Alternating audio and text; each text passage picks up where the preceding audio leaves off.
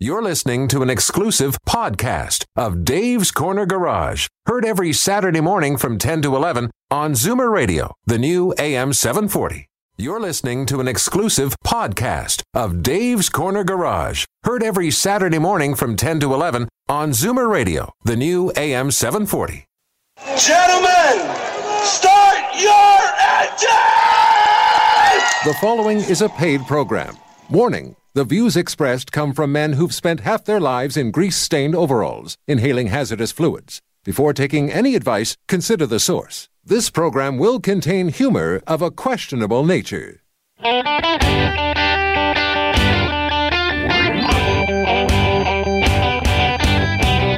Buckle up, everyone. It's time to get this show on the road. Time for Dave's Corner Garage, your Saturday morning joyride on Zoomer Radio. Got a car question for Dave or Alan? Call now 416 360 0740 or toll free at 1 866 740 4740. Okay, Al, hit it! You know spring is only a few days away, and I'm getting all excited about that. Um, the auto show was just over is over this weekend, by the way, and uh, if you have a chance, get down there. It was a fantastic week. A lot of hard work. We did uh, the town hall, we did our broadcasting, and I did a thing for the Toronto Star. We can talk about later. Uh, joining us today, Terry O'Keefe. Terry is uh, we all know from Omvic, and we're going to talk about some new words. Car fishing was one of them, and Terry's going to talk about that after our break. Car fishing? And remember, Did car you say fishing? Car fishing. yes. What, what do you? Where you put out the. is this something you can get at Walmart or what? you know, like, well, We need a, we need a bigger boat, that's for sure. Continue, David. And we're gonna. I just want to also remind everybody that we're giving away Esso uh, cards for gasoline, one hundred dollar uh, gas cards, and so you have to go to our site, Dave's Corner Garage uh, dot com, and enter uh, when we're busy. So good, things are good. Alan, take us out. I will. And if you got a car care question, and uh, we've got lots of experience, we're happy to take those questions. Maybe, maybe, maybe you bought a car recently, something went awry, or perhaps the other way. Maybe you made a used car purchase and you loved it. I want to hear more about this car fishing thing. And Terry O'Keefe from Omvic will be here to answer any questions you have right now about what to look for when you're looking to maybe buy a car from online and other things and mechanical questions. So we're here for the hour. We want you to join us. This is Dave's Corner Garage. We'll be right back. Welcome back. This is Dave's Corner Garage, heard right across Canada, and we want to take your calls right now. Plus, you know, some people are a little bit bashful, like, uh, well, not like Dave or Alan, because we wouldn't be doing a show if we were bashful. We're not bashful. No, we're fully dressed. Not me. And uh, so go on our website. You can uh, ask for, uh, go to the website. You'll see a, a little icon on there. And you can uh, email in a question that you may have for Dave or Alan, and particularly with any of our guests. And this morning it is Terry O'Keefe from Omvic. Welcome, Terry. Always a pleasure, guys. Hey, it's been a great uh, couple weeks with uh, the auto show and everything going on. We'll talk about that later on and some interesting things about. I got to hear about car fishing, but we send it over to camera 14, and here's uh, Dave Rediger. So Terry, uh, Omvic, according to Omvic's research, one in four ads that are, are labeled for sale by owner are actually uh, curbsiders. Can you want to sort of talk about car fishing? Yeah, car fishing, it's kind of a, a, a takeoff on the term cat fishing, which is with Yeah. all, all the online dating sites that are out there right now. Uh, not everybody is completely, uh, let's say, truthful in how they might describe their uh, their profile. Maybe that profile picture is actually 25 years old. That was very politically correct. I yeah, like that. yeah. Apparently, it does happen, I'm told. It does. And so it's quite possible that you could see a car ad, uh, you know, that, that, that is just as deceitful as, as uh, some of those online ads for, for us might be. And, and rollback odometers is one of the biggest areas of, of concern for us right now. And that comes right back, Dave, to what you're talking about curbsiders. Uh, these are I- illegal, unlicensed dealers. They're in the business of selling cars, but what they do is they, they pose as private sellers. They pretend they're selling their own personal vehicle, and these vehicles are the, they're the two most common things. It's a rebuilt wreck, and of course they don't disclose that. The, the ad will say, "Oh, it's in good condition," uh, or, or it's got a rolled back odometer, and uh, this is it's becoming more and more prevalent. And just before we went on the air, we were sitting in the green room, and we actually uh, flipped open a very popular online uh, marketplace here in the uh, here in Ontario. And uh, Oh yeah, it means village. yeah, Yes. that means village. And we uh, yeah Sorry. we uh, just typed in odometer correction. There was 19 ads either for people who are willing to come to your house and roll back the, or- the odometer on your car, or to sell you the tools to do it yourself. And so this is this is becoming a bigger problem. People think that today's electronic dashes it's hard to do. It's actually easier to do on many cars than ever. But there is information available online. If you go to Carfax or CarProof, uh, they usually have a thing where if the speedometer is in the wrong position, uh, it'll note it. It will. Now, you're right about the history reports like Carfax and CarProof. They may have some historical odometer information, but it's not a guarantee. Uh, they stopped reporting the uh, information from the Ministry of Transportation or Service Ontario quite a number of years ago. Well, but there's a spot on, on when you reapply for your license plate sticker, they usually ask for the mileage. That's right. So that historical odometer information will show up on a UVIP, Okay. a used vehicle information package. But when you go into it like a Service Ontario, right, and you, you're getting your license plate Mm-hmm. renewed and all that sticker stuff, and you put down the odometer reading, Right. Have you ever had somebody say, oh, "Can you give me a picture of that and show me the exact the mileage that you're putting down there?" No, no, that no, not at all. You're right. They're they're depending on you to be truthful about that. And, and because that happens. and and Yeah. so it's uh, oftentimes those odometer readings are guesses. You'd be surprised how many of them are a nice even number, like thirty-four thousand kilometers, right? You saw you saw mine, did you? yeah, exactly. Thank you. Oh, I forgot the one at the beginning. So, yes. so, so the UVIP is going to provide that historical odometer information as it's been reported. Um, which is great. It's a very good tool, don't get me wrong. But very often, these cars that the curbsiders are selling are coming from out of province. Ah. So there's not going to be anything on that used vehicle information package because it is specific to Ontario. Now, Terry, we've talked about this before, but go go through this the s- signs or, or the the markers that this is a curbsided car. Well, it's priced below market market value Yeah. because very often the car is you know it's either a rebuilt wreck or it's got a tampered odometer, so they'll they'll price it low to try and sell it quick. Because they've got less money invested to begin with. That's right. And so they can sell it for less money. Right. Um, one of the first things that you should do when you call about that ad that you've seen is say, "I'm calling about the car you have for your advertising." And if they say which one, uh, that's a that's a clear sign that you should probably run because you're probably dealing with a curbsider who's you Because know, most independent people who are selling their car only have that car to sell. That's right. Not a choice of five or six. Is there like a percentage where you think, like ballpark, of how many cars that are sold as curbsiders actually have their the odometer uh, adjusted, so to speak? No, we, we, we don't know. It used to be that curbsiders were selling the cars that dealers didn't want. They were selling the one and two thousand dollar cars that dealers didn't want on their used car lot. But they've disco- they've discovered that there's a lot more money to be made in buying new new vehicles that have either been written off Right. or that are high mileage and rolling back the odometers.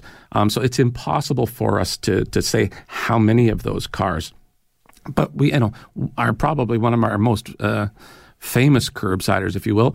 His entire mo was buying uh, high mileage pickup trucks from Western Canada, Right. bringing them to Ontario, rolling back the odometers, and then selling them. And these were not two thousand dollar cars; these were thirty two, forty two thousand dollar high end pickup trucks. Uh, so it is a problem out there. The other, a couple of other things that you should do, if you know, if this is supposed to be a, a private sale, Right. Ask the seller, "Can I see your driver's license and can I see the ownership for the vehicle?" right. And just compare them, make sure it's the same person. Right. Why do you want to buy a vehicle that's not registered in the name of the person who's selling it? Is is my grandmother's car? And they'll have an excuse exactly like that. Yeah. Where's your grandmother from? Soviet Union? Oh, oh, is this the uh, Olympics of Ath- Athletes of Russia? Sorry. so, so do you really, really want to turn over thousands of dollars to somebody when the, they're not even the registered owner? And in the age of social media that we're in right now, I mean, is it any? Is there any protection of the consumer when they go by and take a look and meet so and so at at that location? They have their phone running, you know, and just to protect their uh, trunk, so to speak. Uh, is there what they really? Is there anything that they can do to protect themselves? Uh, yeah, there's a couple of things they want to do. They want to buy their own UVIP. They don't want to take the one from the seller, even though the seller has to provide it, because that historical odometer information or lien information can be removed re- and then re- reprint it and give it to the person. Oh, you mean so you could be presented with a UVIP that someone has altered? Yeah, so for I'd, Okay. I'd suggest to protect yourself for twenty bucks, buy your own at a Service Ontario office. Okay. buy that car proof mm. and or Carfax report and scrutinize it. And the most important thing is take the car for an inspection to your mechanic. And if you can't, if the person who's selling the car won't let you, or they've got an excuse, there's no insurance on it, pass. Exactly. That 99% of the time they're trying to cover something up or trying to hide something. It, it's just not worth the risk. So it isn't like just going to look at a car that looks attractive online. You go see it. You need to go to a place like like uh, Glen Allen Motors or any local mechanic that you trust because, as you said, Al, what you've got to be to do what to protect yourself. You've, you've got to put the car up on the hoist. You've got to pull the wheels off. You know, you want to look at brake suspension. You can't do that by just taking it around the block at somebody else's spot. You know, so to do it thoroughly, you have to be able to lift it up and look underneath. I mean, you know, you, you guys know it. What do they call them? Franken cars. You know, where where cars have been stitched together, the front end of one and the back. I want to hear the more about car fishing. Okay, we can go there. Terry, know- car car fishing or carp fishing, I think, is where you said it originated Well, from. I'll tell you what. There's some interesting stuff before we get to, to Terry. It's almost like photoshopping for uh, for cars. So, I mean, anything can be adjusted on social media. So, for anybody listening right now, which is there's thousands, listen to what we're going to talk about next because this is becoming almost epidemic. My buddy actually went on one of those sites, and he said he, when he pulled up and he looked and he went, "Whoa, that can't be the girl whose picture I just saw." Yeah, didn't she just get in the country illegally? And so's the car illegally. So that and more. Any questions you have about your vehicle besides if buying from a curbsider, Alice here, as is Dave, and we'll take your calls throughout the hour. This is Dave's Corner Garage. We'll be right back.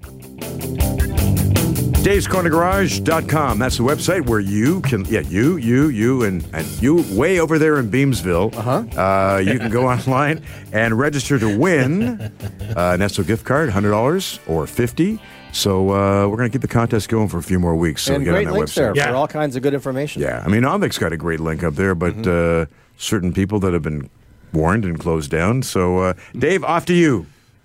Okay, the question I had for Terry was, you know, curbsiders are getting vehicles. Why don't you go after the guys that are sourcing those cars for curbsiders? Like they go to the auto auctions and buy, or they go to Impact and buy. And when you see this, these cars are showing up uh, with curbsiders, cut off the source. Like these guys lose their license if they're selling to a curbsider. Uh, well, that's that's a great question, Dave. It is illegal for a registered dealer to sell cars to a curbsider, and we do prosecute them when, when we can, you know, when we find them and can and can prove it, and the fines can be substantial. But you're right, you know, you know, curbsiders are in business to sell cars. They're competing with registered dealers, so it's very frustrating for both OMVIC and registered dealers who are compliant with the law when we have other registered dealers who are actually supplying curbsiders with inventory. Mm-hmm. Th- those are the types of cars. Those are those one. Those are those cars. The traditional curbsider cars, the ones dealers don't want on their lot. Well, you know, and the insurance companies have been asked about this and said, you know, why do you sell these cars when in fact they should be going to junk? And they say, well, we have to try to get our some of our money back. So they don't care. And and that's the other source of inventory, right? That's those salvage auctions where mm-hmm. the insurance write-offs are being sold. The difference is if it's a wholesale auction, it, where you know where dealers are going to buy their cars, mm-hmm. it is illegal for them to take a member of the public into that wholesale auction. Right. Only registered dealers and registered salespeople can go to a wholesale auction. But the other auctions, these salvage auctions, don't have that stipulation. Right. Right. You, because you might, you know, Alan, you repair cars. Maybe you're going to buy a wreck because you're working on another car and you're buying it for parts. Could be, yeah. So we'll often have the, the, the curbsiders are, are there under a false pretense Right. that they're actually there buying buying this vehicle for parts when in fact the intent is to fix it up and sell it. Right, and exactly. And, and, and besides, they're not going to be wearing a badge that says I'm a curbsider. I mean, you don't know who they are. That's right, and they'll, and they will they will have straw buyers. Mm-hmm. They will have people buying these, you know, in in different names. And if they people want to learn more about it, what's your what's your website? omvic.ca. Okay. Uh, there's some great resources there. I encourage anyone that's uh, in the market for a car, whether you're buying from a dealer or thinking about buying privately, go there, educate yourself, learn what, learn what your rights are, learn when you're protected and when you're not. You know, and especially about the cooling off period, which we can talk about later on this hour. All right, well, let's. Uh, we're going to go out to Beamsville. We made a joke earlier about Beamsville, but there actually is a lady there. Her name is Maureen, and it looks like she's got some problem with critters under the hood. Maureen, what can we do for you? Yes, I am, and I'm a great great grandmother, not a grandmother you were talking about. Okay, Dave, this is what happened. Monday night, I, I is it okay I put you on my speakerphone? Go right ahead. Okay, Monday night I was driving home and I noticed a symbol came up on my dash. I wasn't familiar with it. Uh-huh. I checked the manual and it said airbag. Right. So uh, Oh, first thing in the morning, I called my dealer. By the way, I'm leasing a 2017 Ford Escape, Yep. and so I called the dealer. They said it come in for a diagnostic test. Right. Uh, they couldn't take me till till Wednesday of this week. Uh, they shuttled me home. They said it would take a few hours. Um, by the time I got home, they called to say bad news. Your place, your car is full of nests, Okay. some kind of critters Yep. and they had to take off the bumper and well you know what they had to do they had to replace um, all the wires were chewed mm-hmm. and they had to put in a new harness or what all that Now, did they go ahead and do that work before they called you? no they called me and said this is what has to be done Right, and they priced it. They told you that and you'd be responsible for it. approximately eight hundred dollars Okay. and it Wow. was it was eight hundred dollars less a couple of dollars Right. Yes, so I had that done. I picked it up. Uh, they had to keep it overnight. Mm-hmm. I picked it up then on Thursday. Right. I got it home about two o'clock in the afternoon this past Thursday. And by the way, I my car is always parked in a carport. Uh huh. Okay, uh, I parked it in the driveway because I was going to take it out later on. So this is two o'clock. About four thirty, I happened to look out the front, and I noticed that my driveway had liquid on it. It Right. was wet, and it was not. It was a dry driveway. So I went out to check, and when I went to the front of the vehicle on the passenger side, there was a steady stream of fluid Right. coming down onto the ground. What kind of fluid was it? Well, I called my neighbor, and he uh, checked. He said, "Oh, I think it's um, the washer fluid." Right. Okay, and and it was still coming down. I put some in a glass jar, and it was blue. Mm-hmm. And um, so then he opened up my hood, Yeah. and my hood was full of newspapers and grass. Already? Yes. Wow. You just picked it up. I and thought. I just picked it up. And and he said, "My gosh, they didn't they didn't finish cleaning this thing out." So I was a little ticked. First thing in the morning, eight o'clock, I was back there in the morning Sounds like with Sterling's. a bag of this stuff. I gathered up. I couldn't get it all out of the vehicle. Right. Took it back, and they said, "Oh, since you took it home, there's another critter has got into your vehicle." But you. But Maureen, you Oh, only. How long had you had? How long did you have the car back? Two hours. Wow. I, I, you know, I laughed. I said, "You got to be kidding!" They said, "No, no, this could happen." They said, "We guarantee we cleaned everything out." So, um, I'll tell you what, Maureen, if you can uh, just hang on, we're just going to go to a break. But uh, Sebastian, our producer, will take down your name and your phone number, and uh, we'll get back to you uh, sometime this week with a with a solution to your critters. There, okay? Really appreciate your call. This is Dave's Corner Garage. We'll be right back. It was faster than a speeding bullet. Could be Starlings. We used to have those in my car. Welcome back. This is Dave's Corner Garage. And listen, if we can't get to your answer uh, during the show, Sebastian will take down your name, phone number, and email, and uh, Dave and Alan will get back to you. So no worry about critters. Speaking of which, camera 35. Oh, great story. Yeah, go ahead. This Yeah. I used to get emails when I was working for the Toronto Sun about critters under the car. What they do is they climb under there because it's warm in the winter and they sleep on top of the engine or, or they nest. We used to have like uh, mice would sleep in the computers and, and urinate all over the place Oh, and destroying the uh, uh, ECM. So I got a, got this message or a letter and I wrote back, you know, if you hang a small piece of your cat's tail under the hood, it should keep the animals away. And I got a scathing letter that said, I'm so insensitive, you know, it's you cut a piece of cat's tail, like two inches of the cat's tail off. It's just so insensitive. And I go, not a problem, just take one inch. Oh God. I just But it is a problem. Yep.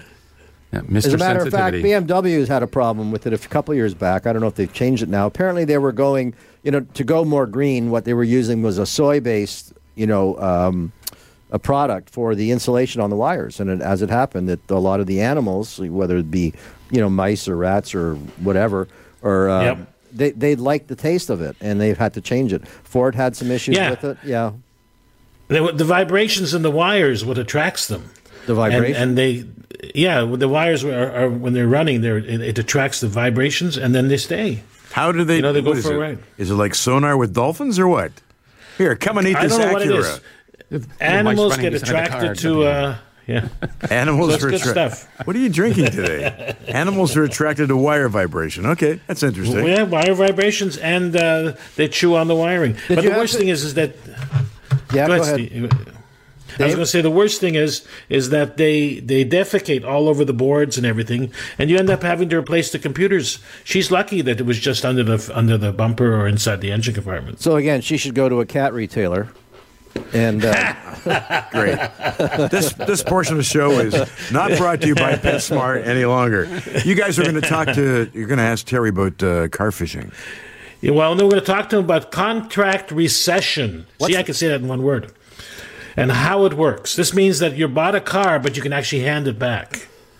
Yeah, so uh, as we've talked about many times, Ontario does not have a cooling off period when you buy a vehicle. You know, so many consumers think that there's a 48 hour or 24 hour cooling off period when in fact there's none. None. When you sign that contract, you have signed a final binding agreement. However, there are what we refer to as the six deadly sins. Dealers uh, uh, in this province have a very um, lengthy and, and, and, and, and specific list of disclosures that have to be made related to a vehicle's past use, history, and condition. now, and, and if they haven't met any of these, that gives you you're out of the deal. Correct? Is that your way out? Not quite. Oh, so okay, there's, there's, sorry. there's 22 on this list, Just give us four. but, but Okay. there's six. It's- oh, Right? six, There's okay. six Six that trigger ones. rescission. Yes. Okay. So failing to disclose the previous use as a taxi or limo. Right. police or emergency service vehicle, daily rental that hasn't been owned by someone other than the dealer. Right. Uh, the make, model, and model year. If that's incorrect, Mm-hmm. the vehicle has been branded. In other words, it's it's it's a write off that's been rebuilt, Right. and the odometer reading is incorrect. But here's a question for for you.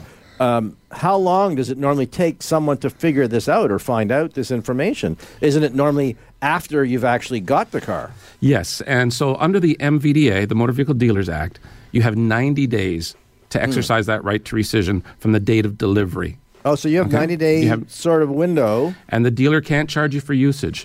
So if you discovered two two months in that this vehicle was a fo- let's say a former daily rental and it Right. wasn't disclosed to you, mm-hmm. and it wasn't subsequently owned by someone other than the dealer, Right. you have 90 days. you can take that even vehicle if, back. Even if you signed off on it? That's right. Oh no, if it was if it was disclosed. Yeah, but if then- it wasn't disclosed. If it wasn't disclosed, yes. And we actually had a, a, an email from a consumer down in the Niagara region uh, just two weeks ago. Mm-hmm. He had bought a vehicle. He had been told that it was a, a had come from one, a sister store. It was a very it was a one year old vehicle come from a sister store, traded Mm-hmm. in there. He bought it. And then discovered very shortly after, I don't know if it was from documents in the glove box or he did a vehicle history search, it was a daily rental Mm-hmm. that hadn't been disclosed to him. Right. And he went back to the dealer and said, "You didn't tell me this." And the dealer offered him five hundred dollars. Well, that's that's offside. Because Offside. that's offside. That dealer should have said, "You know, we'll, we'll pay, we, here's an offer five hundred dollars, and if you, if that's not okay with you, We'll take it back. we have to take it back." Right. And so we made the consumer very aware of the fact that he had a right to cancel the contract, to rescind it, and get back all the money he had paid Mm-hmm. because it was within that 90 days. Big business if you don't, did if you he? don't know. Terry, did he go? Did he go back and hand the car back? We haven't heard back from him. As I said, this was actually literally in the last week. So I, Oh, wow. I haven't heard back from this consumer to know uh, what, what his final decision was. You're listening to Dave's Corner So- Garage. We are open till the top of the hour, and we're just going to go to a break right now. But if you've got any questions about curbsiders, what to look for when you're buying a car that's sort of a little bit, and uh, problems with your car as we head into spring, Alan is here, Dave is here. Give us a call. This is Dave's Corner Garage. We'll be right back. Dave's Corner Garage. Now, listen, we've had some people who've been phoning up, and uh, so to try and enter to win, it's easy for the Esso gift card.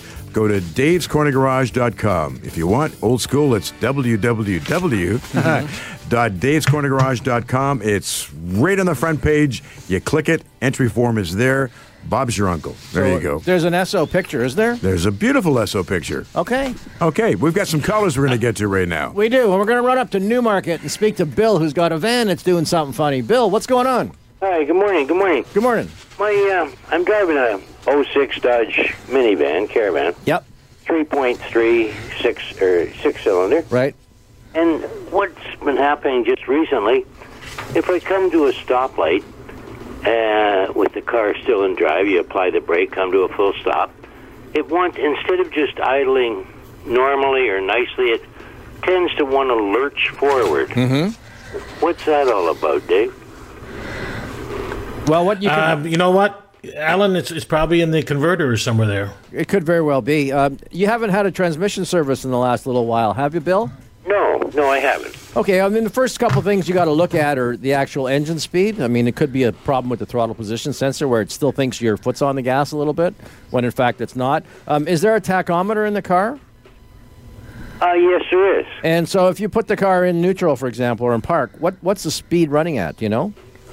Oh, I'm just guessing now by looking at it with memory, maybe around a thousand, fifteen hundred.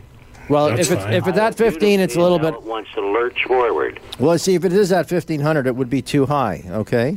Okay. Um, so one of the first things I'd probably do is is uh, take it into the garage, have them check the throttle body, have them check for codes. It could be if you haven't cleaned the throttle body in a long period of time that it's all filled up with gunk in there, and the the computer can't overcompensate for that amount of dirt that's inside the throttle. So you could get um, you know a, a rough idle or a, qui- a f- idle that's too fast or too slow.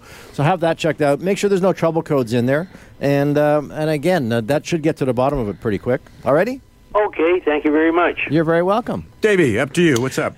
Okay, so we did this week the auto show, and the Toronto Star had a thing called the Automotive Intelligence Series. And what that was is- was a discussion about important issues for people that are older. Uh, carab- caban- the- I'm not supposed to say marijuana. What? So uh, Cannabis? Cannabis. cannabis. I'm Why, not supposed to say marijuana. Why not? It's Cannabis and its effect on driving. He forgot. He must have been smoking it. I never inhaled. I hear Cheech and Chong in the background there. Anyway, so some of the things that came out that was really fascinating, and the one I mo- I actually monitored one of the events, mm-hmm. and the facts were fascinating. fact is that more than people over the age of sixty are oh man more. Let me do this again. There are more people over the age of sixty than there are children. Right? Ninety percent of the folks over fifty have a valid driver's license. Sixty percent of those use the car as their primary form of transportation. And the most important thing is here: two thirds of all the cars that are purchased new are bought by people over fifty. Okay. And their conversation went to why aren't you building cars for people at our age? And so we discussed. Sorry, hang on. But what's our age? Uh, say people over fifty who have, or people that have some kind of impairment. Okay. All right. So they're saying instrument clusters should be adjustable fonts and uh, could be enlarged and simplified. Better entry and egress, lighter doors, more visibility. But the best one, David Onley, who was on part of this uh, group, he said he'd like to see the driver's door and passenger door be electric, just like their hatchback. So if you have a problem pulling the door open or basically closing the door, Right. push a button and the door closes on you. Very fascinating. I like I like that, Dave. I like that one because I mean they're already doing it now with uh, Yeah. if, you, if you've got an SUV, you kick the back uh, tailgate and it pops up. But you know something like that, opening up the uh, the driver's door or the passenger door would be great. And what did what did the manufacturers reply to that, Dave? They they showed a guy that came into basically a robot suit with weights on it, and the knees didn't move properly. And they used this suit to actually test the cars to see if they do have uh, o- older folks in mind or people that can't move around as much. But the one thing that really hit me was no bucket seats. The people get into the bucket seat and they're stuck in there. They Right. can't get out. Well, maybe they should So work out. it isn't that. Maybe their bucket's too It's- big. Hey, That's what it is. your bucket's too big. You got an extra large bucket trying to fit into a. Excuse me, sir, but your bucket is too big. Yeah, call Je- call Jenny Craig right now, and we'll see what happens. Well, outside of uh, butchering people but who are maybe a little bit older, but uh, the cannabis issue is a big one, and it's uh, it's here. Like, uh, Yeah. yeah. I mean, it's get with it. It's like people have Mickey's Well- unfortunately in their car. Before we go to break, We're what they were saying was uh, cannabis affects the brain, liquor affects the ability to move around. So the, the effect of the brain may never be picked up. So if you're smoking the, and uh, you go to work next day, they may not even know that you're still high because you Okay, can move around okay. sure, we'll, we'll believe that. Uh, yeah, we'll have a symposium on that. We'll be right back. This is Dave's Corner Garage. Stick Pass around. me a beer, and his joint's making my throat sore. Welcome back. This is Dave's Corner Garage. We have lots of calls to get to, so Al, uh, take it away. All right, we're going to go to Dawn in Mississauga, who's got an escape and having trouble filling it up. Are you, Dawn? Good morning. Good morning. Great show. Is it the price of gas that won't let you fill it up? you know what it is? My wife has a 2009 Ford Escape. Right. I had the pleasure of filling it up for her. It's funny how she doesn't know how to do that, eh? Hey, hey, hey, careful, careful.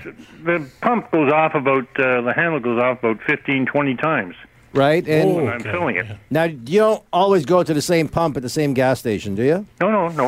All right, good, because I've seen that before. And it's Uh, one of those gas tanks or gas fillers that has no cap. All right. Um, as Dave was talking earlier, we had that caller in uh, where critters were eating the wires. Um, similar kind of situation. What they're finding is that, believe it or not, um, uh, spiders are making their way inside these uh, tubes inside the uh, gas filler because you see you've got a number of things that have to happen there you've got crankcase ventilation you've got gas tank ventilation you've got charcoal canisters they don't want to allow the fumes from the gas tank to escape Okay. And what they have underneath the back of the car is a charcoal canister, and then they have a valve. So what they find is that um, these things aren't venting properly. So in other words, the, the spider webs get in there, they stop the valve from opening and closing, and when you try to fill up your car, the gas backs up up the the, the neck of the filler, and then that's why it, it stops working. So Holy mackerel, that sounds good.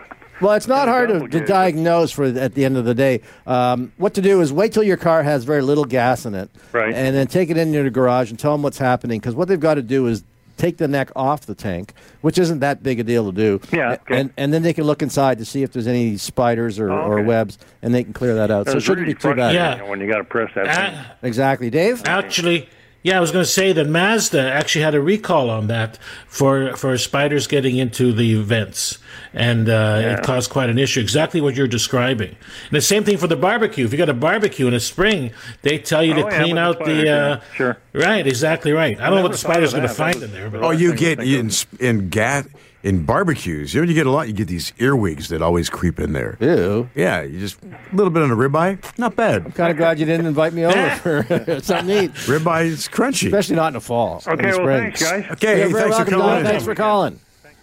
All right, Steve, that's not a rib. That's not a, a, wor- uh what do you call it? An earwig. That's an oregano. Oregano. Well, you know, after if you if you let it rest for a while, it becomes oregano and then uh, rosemary. And you just, All right, uh, we're going to move on next to Nicholas in Halton Hills. Nicholas, you're in the business of fixing cars, is that right? Uh, well, I am a little DIYer, but uh, what I'd like to say is I'm about 50 years old and I've owned over 30 vehicles in my lifetime. And Right. um, touching on this curbside or used vehicle uh, industry, um, uh, from my from my experience, I can honestly tell you that it is something that is very prevalent these days. And and uh, I think the primary contributing factor for this is the price of a new vehicle. Unfortunately, is out of reach for many people. I mean, the uh, nobody buys a car outright anymore. I mean, I don't know if you remember back in the 70s and the 80s, they used to actually advertise the price of a vehicle. Now they advertise monthly payments and interest. But to, to that extent, um, what I'm finding based on my informed uh, exposure and opinion is the volume of used vehicle sales in Canada is at the same level, if not possibly surpassing sales volume of new vehicles. Right. And, and unfortunately, when you have such an environment or landscape of used vehicles being so much in demand because of people not being able to afford a 40, 50K vehicle, Right. is that you're going to get a lot of um, undesirables contributing to the used car sales, such as curbsiders and whatnot. And and look, I, I, I have relatives in the business, and the majority of people will log into Manheim auctions and they will look at a little picture on the internet and make a decision if they're going to buy a car from the auction to sell it at their lot Right.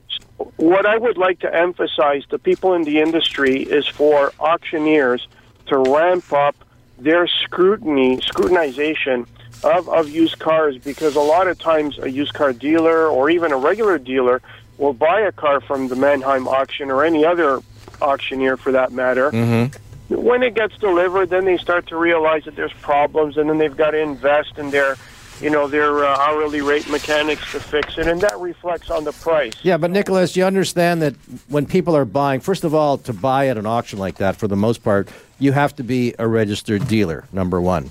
You know, you just can't go in there as somebody off the street and buy a car.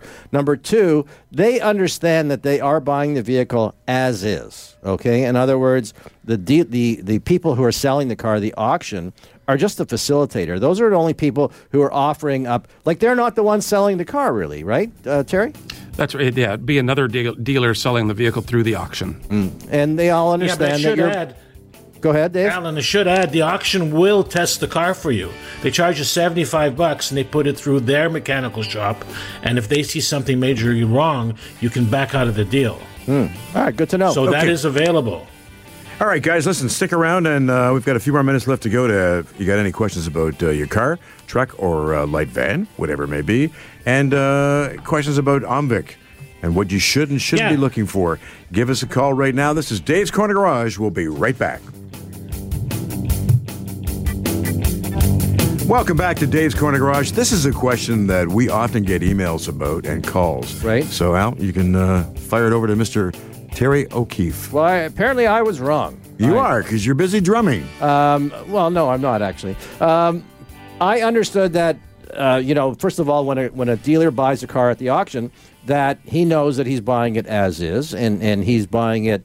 Well, I'm not certified, obviously, but Terry, apparently I'm wrong in terms of dealers do have to disclose certain information. What is that? That's right. Mm-hmm. Well, as as we talked about before, there's those 22 disclosures Okay. that a dealer has to make when they sell that car about a vehicle's past use history So even and condition. even when they're selling it to another dealer. they have to make all of them with one exception, Okay, which and one? that is needed repairs. Okay, So it, it's expected that one a dealer would would be they're experts in, in vehicles that they would recognize if a vehicle needed repairs. Mm-hmm. But all of those other disclosures that we've talked about, uh, past use, accidents, uh, former daily rental, all those things have to be disclosed when one dealer sells the vehicle to another dealer. Because how is that second dealer going to make those disclosures to the customer if the dealer they bought it from didn't tell them? And, and and is that an excuse down the road? I mean, let's say they go back to that used car dealer, the middle guy now, Mm-hmm. and he goes, "Not to my recollection." And that's a great question. And we, a lot of people think that our complaints and inquiries team is mm-hmm. just there to help consumers Right. who have a problem with a vehicle they bought from a dealer. But very often, the complaints and inquiries team, let's say that a consumer bought a vehicle and something wasn't disclosed uh, because that dealer wasn't made aware of it from the dealer they bought from. Ah. So our complaints and inquiries team will try to help that consumer solve the problem. Mm-hmm. And then if the dealer who didn't know about it wants our help, we'll help them deal with the dealer who sold them the vehicle without providing proper disclosure. Ah, so it's not just the retail customers that have. Uh, Uh, you know, we go back should on. add something too. Yeah? Um, is that at the auto auction, if you're continually, you know, not telling the truth, the dealers will not buy cars from you. You become blacklisted. So it's really a group of folks that trust each other. And if the, if you show up with cars that are continually, you know, hidden damage and all these things you haven't declared, you're out. You may show up at the auction, but nobody's going to buy your cars. And the, the second thing we should say is when it's a police car or a rental, you have a document and it's on there. It's written police car X off or whatever the heck it is. And that affects the price. So the reality is if you've got a car that shouldn't show up at the auction, don't bring it. Because it's it doesn't work that way. It Yeah, but- works that they trust each other, and, and and that's how we move cars back and forth. All right. It's about transparency. There's absolutely Yeah. nothing wrong with selling a vehicle that's a former daily rental or a vehicle that's been in, involved in a collision and has been properly repaired. It's just important that you disclose it, that everybody knows exactly what they're buying, whether it's from one dealer to another or from a dealer to a consumer. Okay, we No, got time for one more call here. All right, we're going to go to Jim in Sherkston. It's by the beach, right, Jim? Yes, it is. There you go. Uh, Dave, I got a 1998 GMC Sierra. Um, it won't start, 4.3 liter. Uh, won't start in damp weather. So Hmm. it hasn't started since Tuesday. Usually that's what wiring is damp. Pardon? It's, it's usually the wiring gets damp and and uh, doesn't conduct electricity, but zaps everywhere else. Um, I used to use like penetrating oil. First off, just spray the wiring uh, and see if it doesn't resolve the problem. And if it does, that's not the fix. The fix is you got to replace all the wiring that is causing the issue. Now, if you've got coils built in, cap about a week ago. Right, but the Yeah. problem may be the wires. With um, some kind of uh, ignition sealer. Well, question, yeah, but a after you, displacer. after you put the com- the cap on, did you try to start the vehicle? Yeah. And it wouldn't start, correct? No, it started. oh, it did start at that point? Yeah, and that's when um, a friend of mine, him and I, we just had a can of that spray and we sprayed the heck out of it, and it started ever since. And then Yeah. just this week, when it started getting really damp on Tuesday, Right. uh, it just turns over, but it doesn't start. Well, it sounds to me like uh, you've got an issue with the wires themselves. But how old are the plugs in the car? Uh, I don't know. I bought it off my neighbor Okay. about a year ago, so I haven't changed anything. Like I say, and I talked to him, and he said he had the problem before, Okay. and he changed the distributor cap on it twice. Right. Well, you see, the the spark plugs, um, if they're worn, I mean that that's the area of resistance there. Okay. That that's where the spark has to jump across, and if that gap is way too large. Um, it's going to want to go somewhere else. It's going to take the easiest Yeah. path to ground. So, if like you're most likely going to need wires, as Dave said. Yeah. But since you got the plugs off the wires, I would pull a couple plugs out and have a look because Okay. it's going to be the best time to change them. Alrighty? All right, thanks a lot, guys. You're very welcome. Good luck. Okay. Alan, remember we used to spray them with this sort of a lacquer? Right. And then after a while, the lacquer would crack and it'd exacerbate the situation. Question though: Did you ever So- try to start the car before the lacquer dried, Dave? Yeah, it goes poof. Exactly. Don't spray it with it running either. Just Is that the same thing? first-hand experience. Is that the same thing like uh, linseed oil? Remember we had that guy call up saying, "Put it on the outside of your car, your On the tires. Yeah, yeah, right? yeah. And it brings the sheen right back. Well, what the- it what it doesn't, what he didn't tell us is that it reduces the amount of rubber compound. so you go from uh, 275, whatever the tire is, down to about a 210. well, don't forget before we went green, you know, uh, the propellant in the can and that aerosol can was usually a propane or something that was quite flammable, Yeah, boom. and that's why it went bang. I used to love when they spray ETH on a run engine. Whack! Let's go up in the air. You have to watch your eyebrows, eh? But yeah. So I, you know, that's hair. You can always. All right, we got to uh, run. Can you hear the music in the background? I, I cannot hear a thing. But Lots of listen, great callers. We want to thank Terry O'Keefe from Omvic who joined us for today. Uh, what's your website in case people want to get more information on it? omvic.ca. And this is the last weekend for the auto show. They have a booth down there. Exactly. And remember, do your homework before because it's way easier to fix the problem before you pay the money And for than those after. and for those who can't get to a website and they want to phone directly, what's the number for Omvic? 1 800 943 6002. Beautiful, beautiful.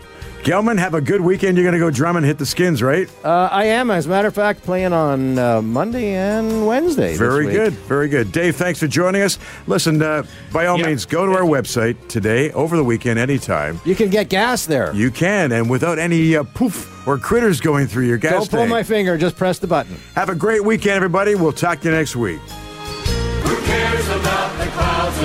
Together? Just sing a song and bring the sunny weather.